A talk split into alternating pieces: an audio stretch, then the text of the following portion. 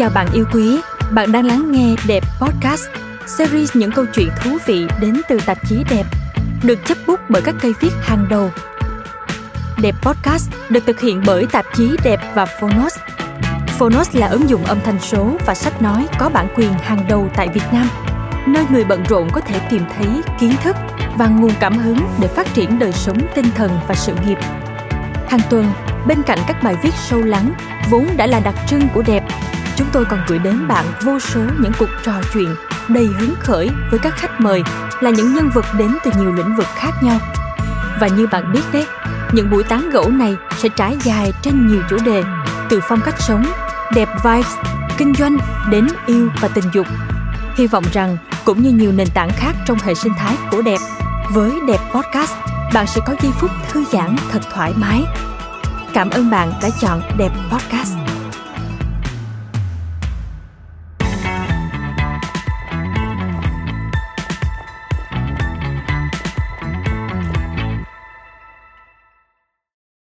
Khi người ta trẻ, người ta có rất nhiều thứ. Sức khỏe, thời gian, lòng tự tin, sự điên rồ, khả năng yêu không mệt mỏi. Tuổi 20 không thiếu gì hết thậm chí cả nỗi buồn, rực rỡ và run rẩy. Thế mới là tuổi 20. Mời bạn đọc lắng nghe tâm sự của tác giả Thùy Minh trong bài viết Ăn tối một mình ở tuổi 20 để chợt nhận ra rằng không ai bước qua tuổi 20 của mình dễ dàng. Bởi vì có những năm tháng quá đẹp và quá buồn, ta mới thành ta của ngày hôm nay.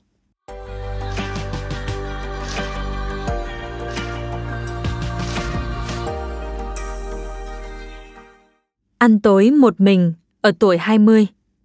Tác giả Thùy Minh.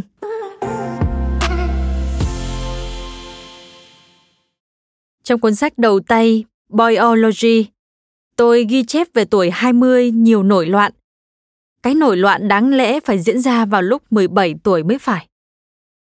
Tôi chỉ đen kịt mắt, nghe nhạc rock and roll và hút vài hơi cần để nhảy nhót. Nhưng cuối cùng, thì sự nổi loạn chỉ diễn ra khi chuyện học hành đã xong. Công việc đầu tiên đã mang về tháng lương đầu đời. Đến vũ trường, tôi cũng chỉ dám tu nước cola có ga. Sự sổ lồng không vui như tôi tưởng. Thường đầy rẫy những dằn vặt cảm xúc yêu đương. Thấy mình cứ như một cái phễu, thèm được nhận mà loay hoay không biết cách cho đi. Thèm được ở một mình mà vẫn vui như ở với nhiều người cái bồn chồn của tuổi 20 khiến cho tôi kể cả có xem một bộ phim cũng cứ nhấp nhổm sợ rằng nó không có một kết thúc trọn vẹn. Và đặc biệt, thời gian trôi rất chậm. Chậm hơn so với những ngày 30 tuổi rất nhiều. Thật lạ, vì vẫn chỉ là từng ấy giây phút trong một ngày. Dậy khi buổi sáng đã trễ muộn, vậy mà vẫn mãi không đến hết buổi đêm. Vào lúc ấy, điện thoại di động mới xuất hiện. Tận 500 đồng cho một tin nhắn 160 ký tự. Nó trở thành nguồn tiêu thời gian duy nhất. Cứ mỗi khi nạp tiền từ thẻ, tôi vồ lấy điện thoại nhắn lấy nhắn để cho ai đó rủ đi ăn. 24 tuổi. Tôi bắt đầu sống một mình trong căn hộ kiểu studio được xây từ thời Pháp ở một phố cổ Hà Nội. Lúc ấy tôi có công việc mới ở đài truyền hình. Đó là thời tin nhắn trên điện thoại đã qua. Người ta bắt đầu chat chít trên Internet bằng Yahoo Messenger. Một cậu bé đồng nghiệp nọ thỉnh thoảng chở tôi về nhà. Cậu là người nổi tiếng với tư cách một hacker. Cậu giỏi đến mức độ hack được cả một mẩu phim mà từ đó cô bé vàng anh ngày nào mất hết cả thanh danh lẫn sự nghiệp. Chẳng bao lâu sau, cậu phải vào nhà giam 4 tháng cho sự dại dột của mình. Tiếp đó, mọi chuyện về lại nhịp sống cũ. Cậu vẫn thi thoảng chở tôi về căn nhà nơi phố cổ. Luôn có vẻ líu lo, không chút ưu sầu. Dù đã mang cả tiền án lẫn tiền sự trong lý lịch tuổi 20 của mình. Có đúng một lần, khi mạng xã hội Facebook đã xuất hiện, Không nhớ vì chuyện gì, tôi chọn đăng một status đầy vẻ hận đời. Cậu vào comment, xin share lại. Chỉ đúng một lần đó thôi. Nên khi tôi nhận được cuộc gọi vào lúc 5 giờ sáng, một người bạn thông báo ngắn gọn rằng cậu đã ra đi rồi.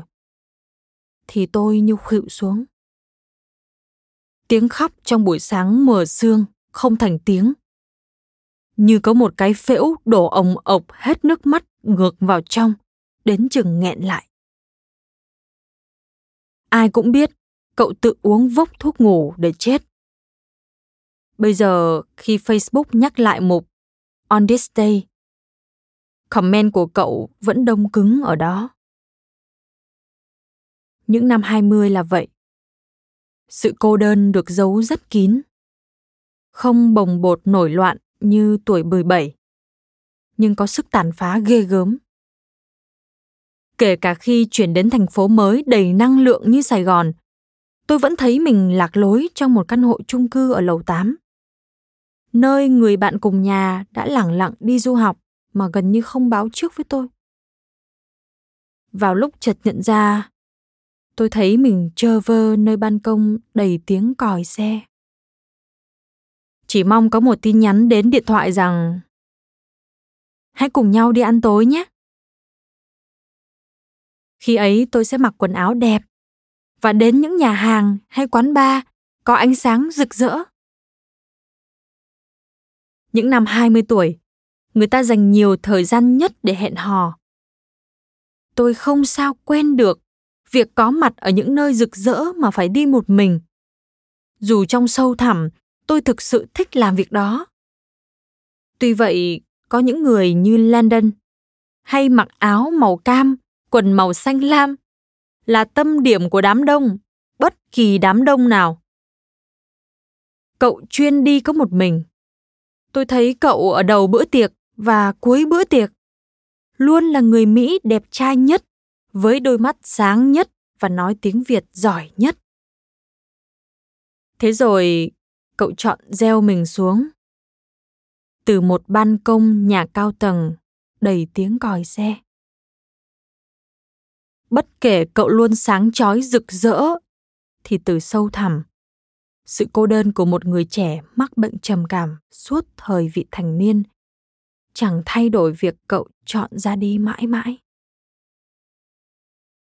Chúng tôi cứ ngồi đó, khóc như mưa như gió, cho chính những bữa tối lẻ loi một mình trong đám tang đông người ở nhà thờ đức bà.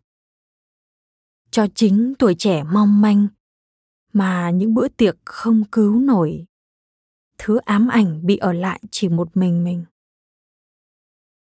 Sự bồn chồn của việc có ai đấy đi cùng mình đến một bữa tối, luôn như một bộ phim có cái kết không trọn vẹn. Dù chuyện hẹn hò có hoàn hảo đến đâu. Mãi sau này, khi ở tuổi 30 và có đứa con đầu lòng, tôi mới biết thực ra lúc ấy chuyện mình đi cùng với ai không quan trọng bằng việc tìm thấy sự yên tĩnh của chính mình. Khi qua tuổi 20, tôi học được cách tự mình đến quán ăn để gọi món salad.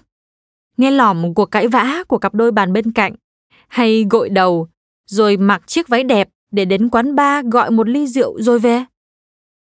Thậm chí tôi đi du lịch một mình đến những nơi xa, thuê khách sạn sát biển chỉ để có mỗi mình mình. Thời gian trôi nhanh như chớp mắt. Giờ tôi ngắm nhìn lại những tuổi 20 xung quanh mình.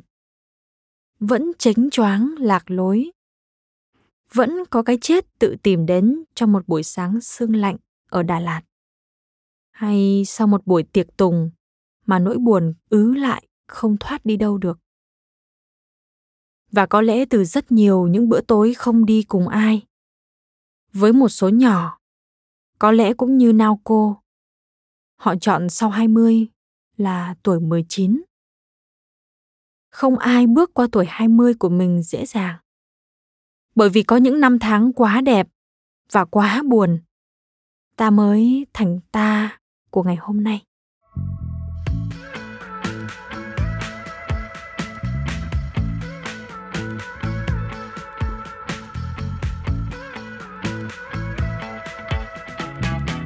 Cảm ơn bạn đã lắng nghe Đẹp Podcast Hy vọng rằng bạn đã có những giây phút thư giãn. Hẹn gặp lại bạn trong các số tiếp theo của Đẹp Podcast nhé.